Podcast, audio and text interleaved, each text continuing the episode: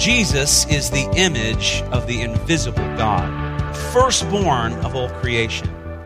For by him all things were created, both in the heavens and on the earth, visible and invisible, whether thrones or dominions or rulers or authorities.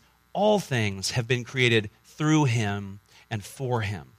He is before all things, and in him all things hold together. He is also the head of the body, the church. And he is the beginning, the firstborn from the dead, so that he himself will come to have first place in everything. For it was the Father's good pleasure for all the fullness to dwell in him, and through him to reconcile all things to himself, having made peace through the blood of his cross. Through him, I say, whether things on earth or things in heaven. God our Father, we pray that your will would be done in us.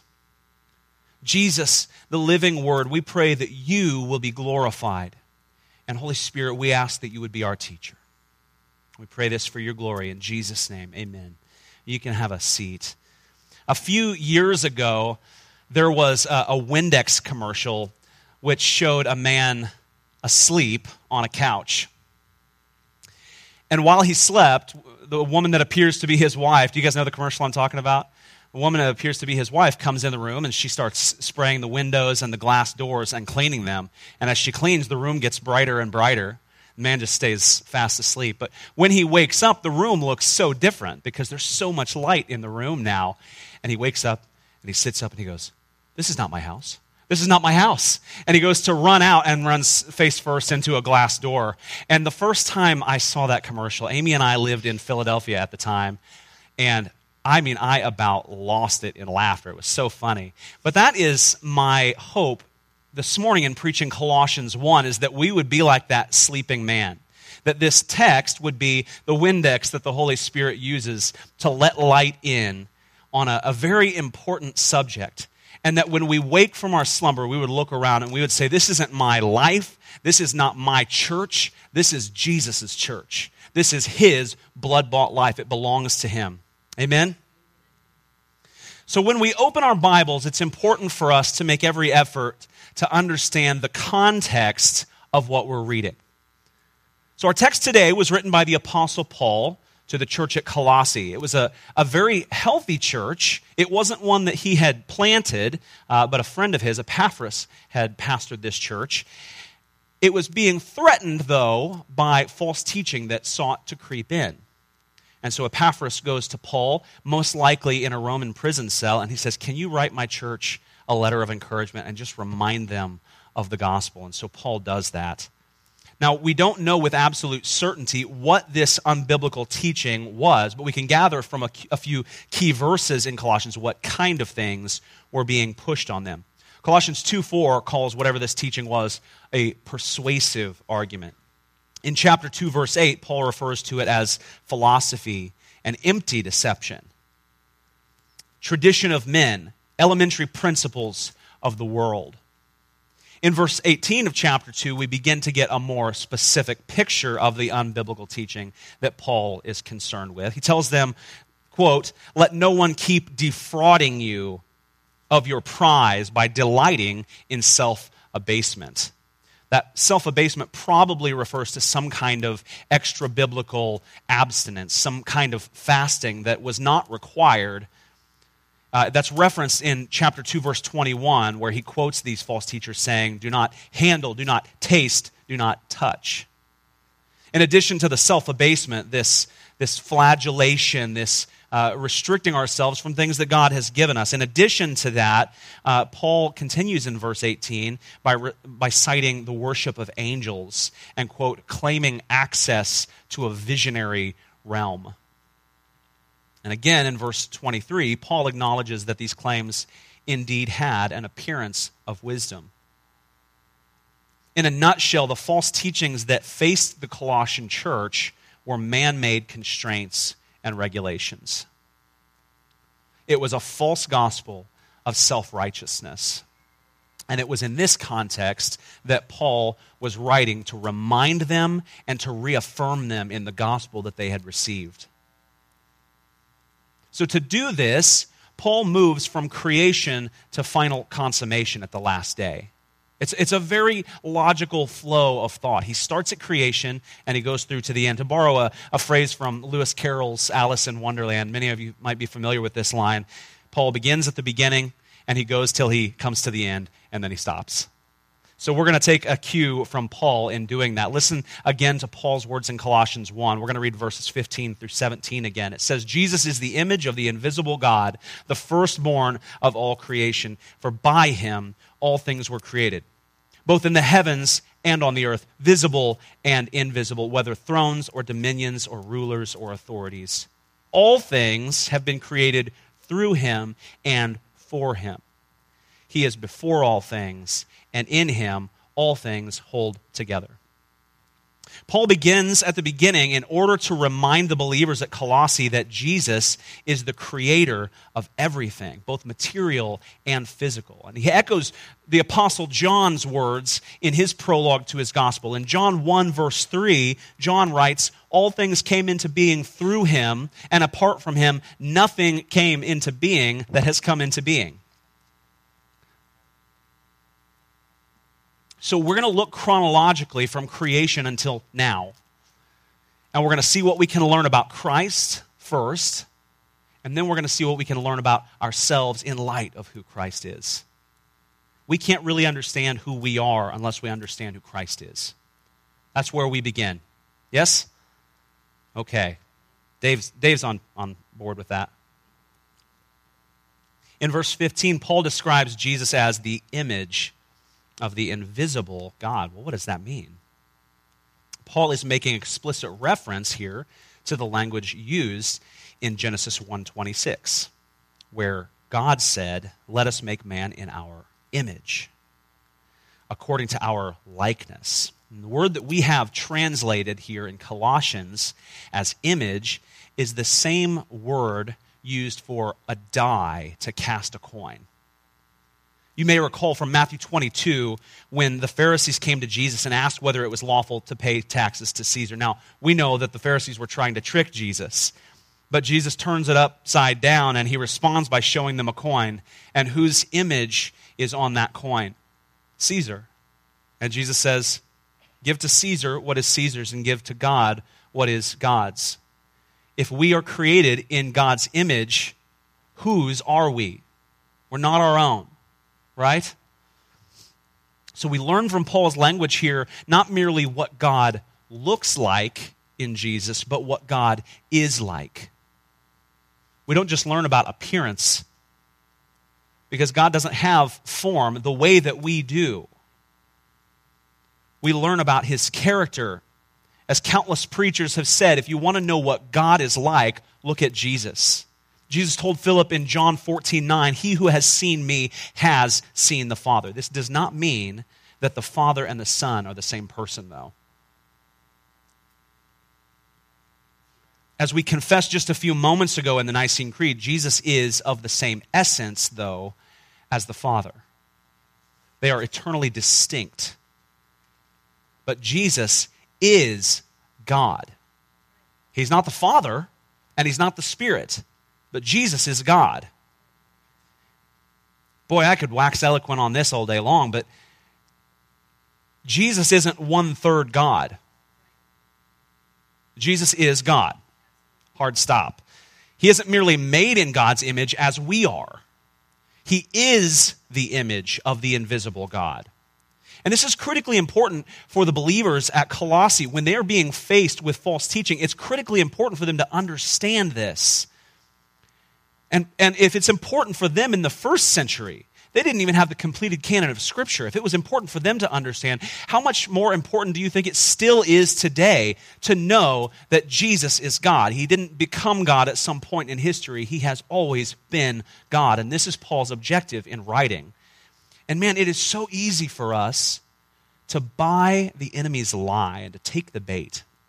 What was the first lie that was told in the garden? Did God really say if you do this or that, that you'll die. Because you see, the enemy of our souls doesn't really have much of an arsenal. He doesn't have a, a, lot of options for how to attack us. The only approach that he has is to lie about the character and the nature of God.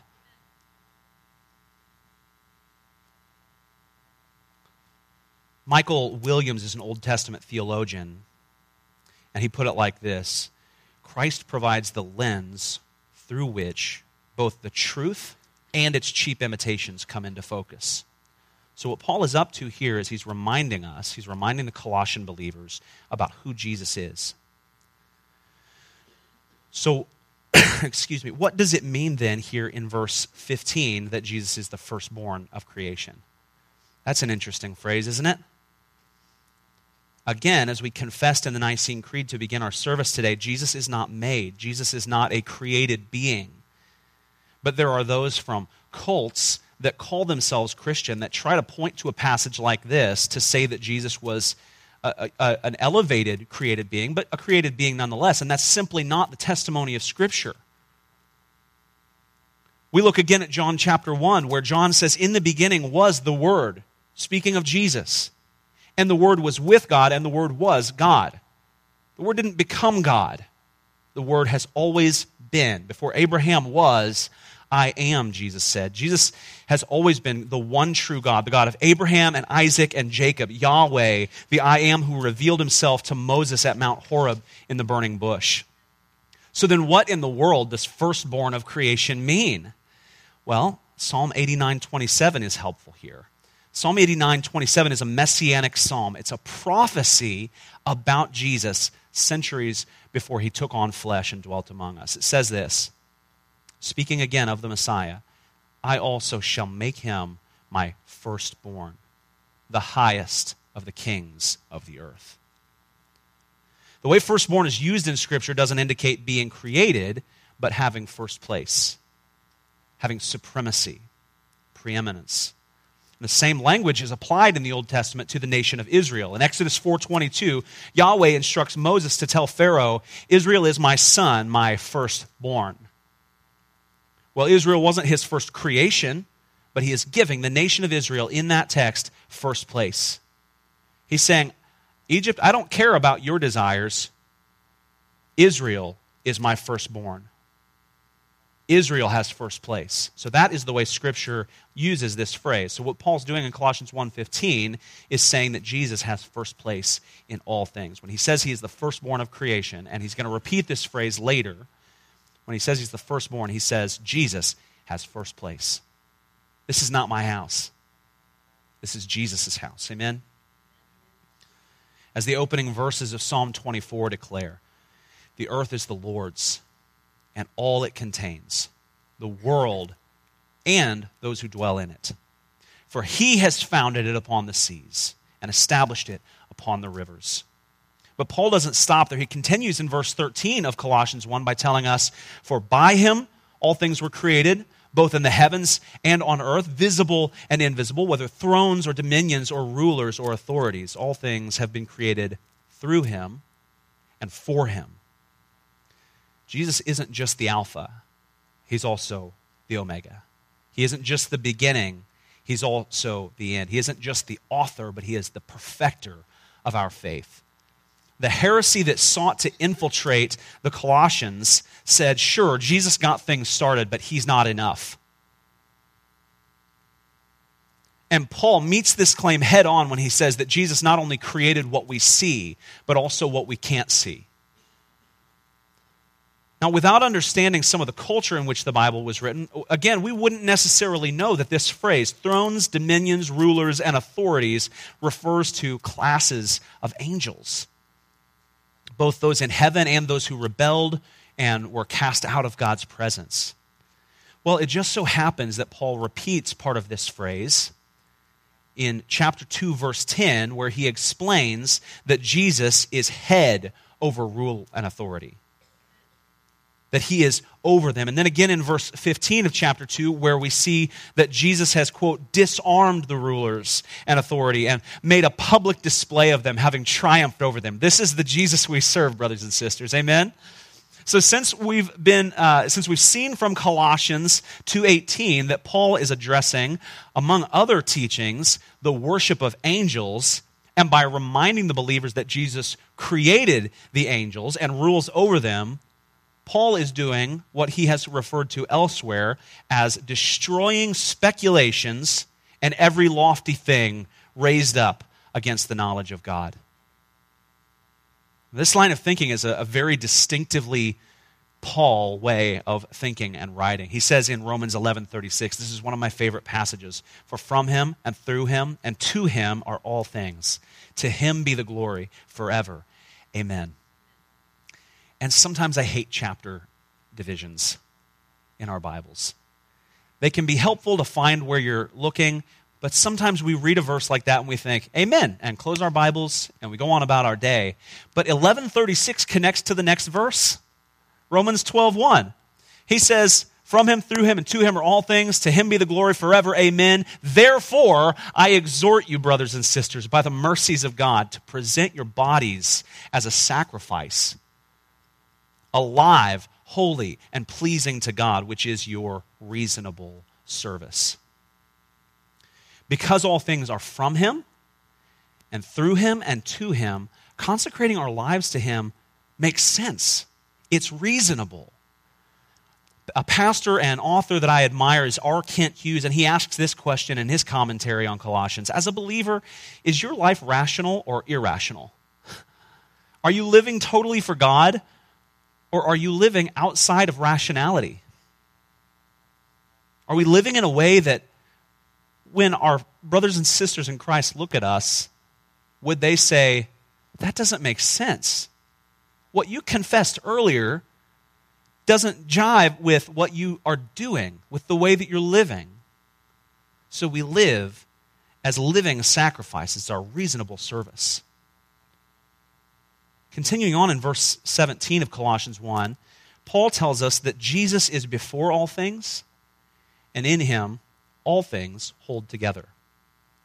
Speaking of rationality, would you humor me for a moment while I uh, talk about something that is far beyond my pay grade science. I, uh, earlier this week, I sent a question uh, via text message to my brother in law. Uh, he is uh, a published writer. Uh, he's a, a, a, Bible and science teacher at a Christian school here in the metro. And I asked if he could help me understand where current scientific standards are in terms of explaining why the nucleus of an atom doesn't just fall apart. And this was his reply. Let me read. Scientists don't totally know why the nucleus of an atom holds together. Because it's comprised of protons, which have a positive charge, and neutrons, which don't have a charge. Particles that have the same charge, like a cluster of protons, typically repel each other, while opposite charged particles attract. So, to explain why these protons stay stuck together instead of flying apart, scientists have postulated the existence of what they call the strong nuclear force, which holds the protons together in the nuclei of an atom. But they don't know. They've postulated this theory. Go, There's something that's holding it together, but we don't know what it is. So, what is that strong nuclear force? Well, Paul seems to have been well aware of the reason protons don't fly apart. He probably couldn't have even told you what an atom or a proton or a neutron or a, the nuclei of an atom is. It would have been foreign to him, but he was well aware of why the universe holds together. It's because Jesus is holding it all together. Is it uh, maybe a bit too simplistic for me to say it's because he's got the whole world in his hands? But Hebrews 1 3 tells us that Jesus upholds the universe by the word of his power. Again, here's why this matters. Knowing Jesus as he has revealed himself in Scripture, gives us confidence in his character. And there's a word for knowing God theology. Theology is not a bad word, brothers and sisters. If anyone ever tells you, I don't need theology, I just need Jesus, I want you to ask them this simple question Who is Jesus? Because the minute they begin to tell you who Jesus is, they're engaging in theology. There's nothing wrong with theology. What we do with that knowledge of God may be different. But knowing God as He has revealed Himself to us in Scripture is of vital importance in the Christian life. So far, we've seen that Jesus is supreme over creation, the earth, but Paul takes this argument further when he explains in verse 18, quote, He is also the head of the body, the church. This leaves no room for disagreements in the body of Christ.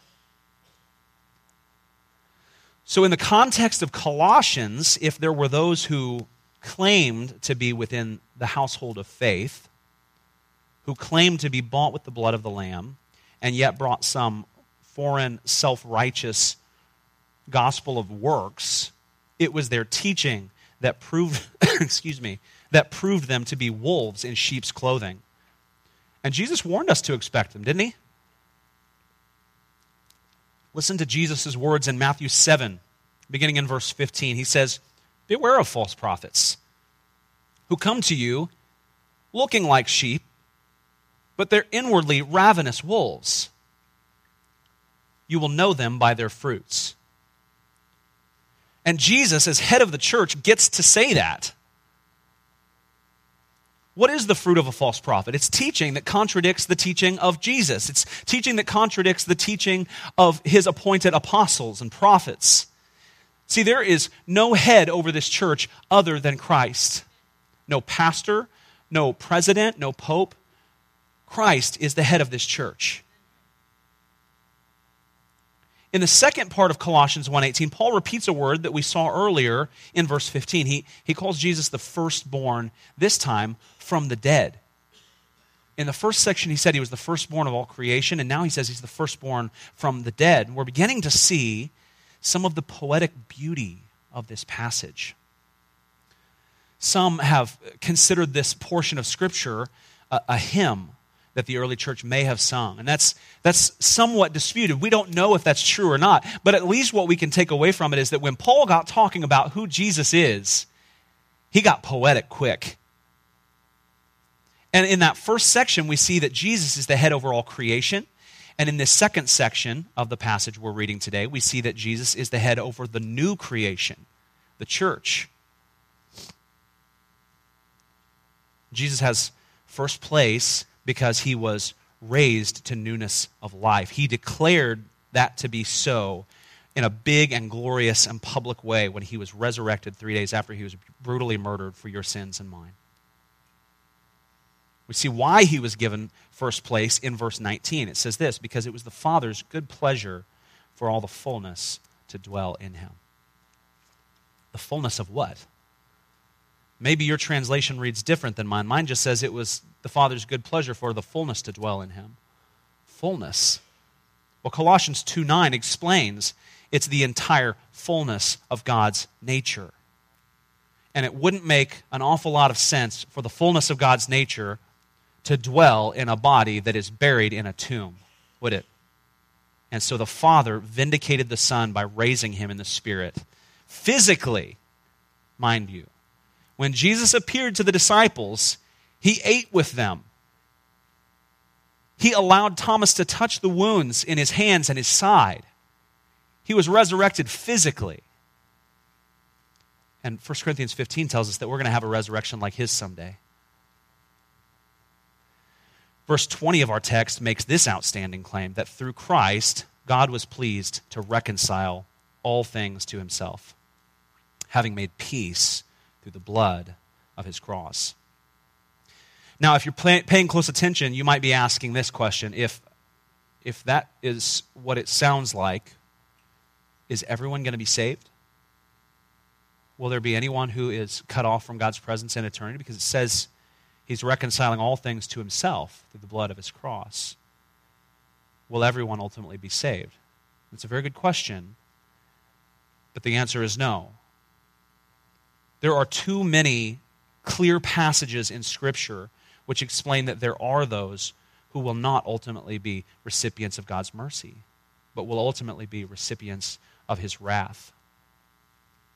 It's never a good idea to build a belief, to build a teaching or a doctrine on an unclear sentence like that. Say, well, it says he's reconciling all things to himself, so I guess that means that everyone's going to be saved. That was a, a heresy that was rejected early on in the life of the church. Look with me at Romans 9 22 and 23. If you're fast, you can turn there, but I'll just read it to you quickly. What if God, wanting to display his wrath and to make his power known, endured with much patience objects of wrath prepared for destruction? And what if he did this to make known the riches of his glory on objects of mercy? that he prepared beforehand for glory. See, there's actually a more important and significant meaning and understanding of the word reconciliation in Colossians 1. And to get a better understanding of it, we can look at other things that Paul has written. One of my favorite passages, again, is Philippians chapter 2, verses 9 through 11. It says this. Many of you will be familiar. For this reason, God exalted him. God highly exalted him and gave him the name that is above every name. Here it is. So that at the name of Jesus, every knee will bow in heaven and on earth and under the earth, and every tongue will confess that Jesus Christ is Lord to the glory of God the Father. See, reconciliation doesn't merely only mean God forgiving and forgetting. That's an important part of his reconciliation work. But there is an equally important part, and that is God's righteous justice. Do you believe that God is glorified when he saves undeserving sinners? Yeah. Do we believe that he's glorified when he gives justice that's due to those sinners? We do. We don't always talk about that aspect, though. But that is indeed part of this reconciliation that Paul's talking about. An example that I often use to, to maybe help explain this is that when I leave today, if I back out my car and I run into one of your vehicles, there's going to be a cost associated with that damage, isn't there? Now, one of two scenarios may play out. You may come out and go, Oh, Dan, I, I just paid that off. Uh, uh, you're going you're to have to pay to, to repair that. That would be understandable. That would be just, wouldn't it? Or maybe you come out and you show me mercy because you could tell that I got pretty hot wearing this jacket preaching under these lights. And Dan's already had a hard morning.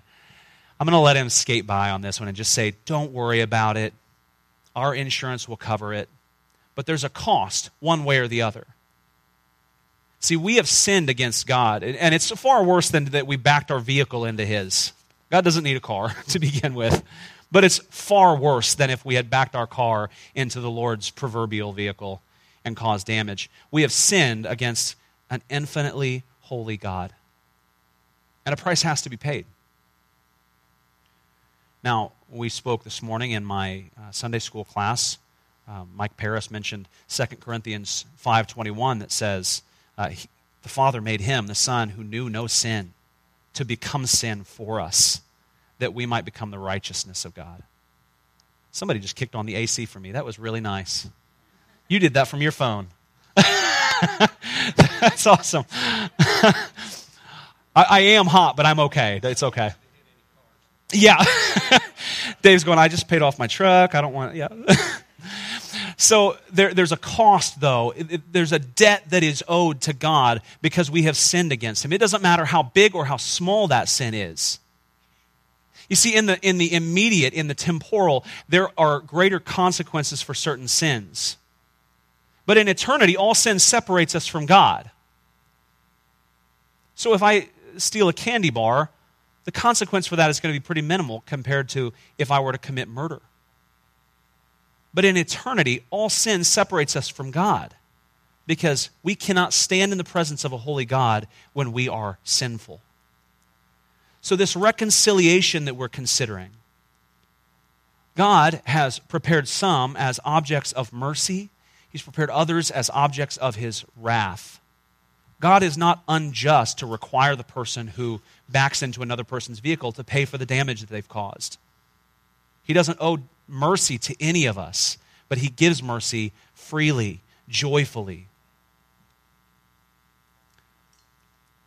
As a worship song from the 1990s said, this is one that I used to sing all the time. One day, every tongue will confess you are God one day, every knee will bow, but still, the greatest treasure remains for those who gladly choose you now. Every one of us are by nature sinners. I shared with our students this past Wednesday night that if you were to place two plates of food in the cage of a hungry lion, one plate with uh, raw red meat and the other plate with some nice arugula and spinach, maybe some green beans. Which plate is that lion going to choose? The meat every time. Why? Because our nature dictates our desires. And as sons and daughters of Adam and Eve, our nature is always prone towards sin and rebellion and hatred of God. So something has to happen in order for us to desire to please God. We have to be given a new nature. If you desire to be reconciled to Jesus, if you truly want to be part of the body over which He is the head, if historically you have always desired the plate of rebellion and now you desire the plate of righteousness, you don't get to take credit for that, brothers and sisters. God gets the glory because He's given you a new nature. It says, like the prophet Ezekiel said in chapter 36, I will give you a new heart and put a new spirit within you. I will remove your heart of stone and give you a heart of flesh. I will place my spirit within you and cause you to follow my statutes and carefully observe my ordinances. So let me ask you Does Christ have first place in your life? Are you living rationally? Are you living reasonably? Or irrationally and unreasonably? A helpful way to think about it is to consider what those closest to you would say. If I were to ask 10 of your closest friends and family and coworkers, what matters most to this person? What would they say? Is it your phone? Is it your pride? Is it your job? Is it your comfort? We can get an, uh, an idea of the object of our worship by asking ourselves what matters most to us, what has preeminence, supremacy, first place in our lives. Tim Keller is an author and a pastor in uh, New York, and he, he put it like this in his book, Counterfeit Gods. The human heart takes good things like a successful career, love, material possessions, even family, and I'll interject even ministry, and turns them into ultimate things. Good things into ultimate things. But our hearts, he continues, deify them. We make them into little gods as the center of our lives because we think they can give us significance and security and safety and fulfillment if we can simply attain them. The reformer John Calvin similarly noted man's nature is a perpetual factory of idols. So, my question for us today boils down to this what am I placing my hope in? What has first place in my life?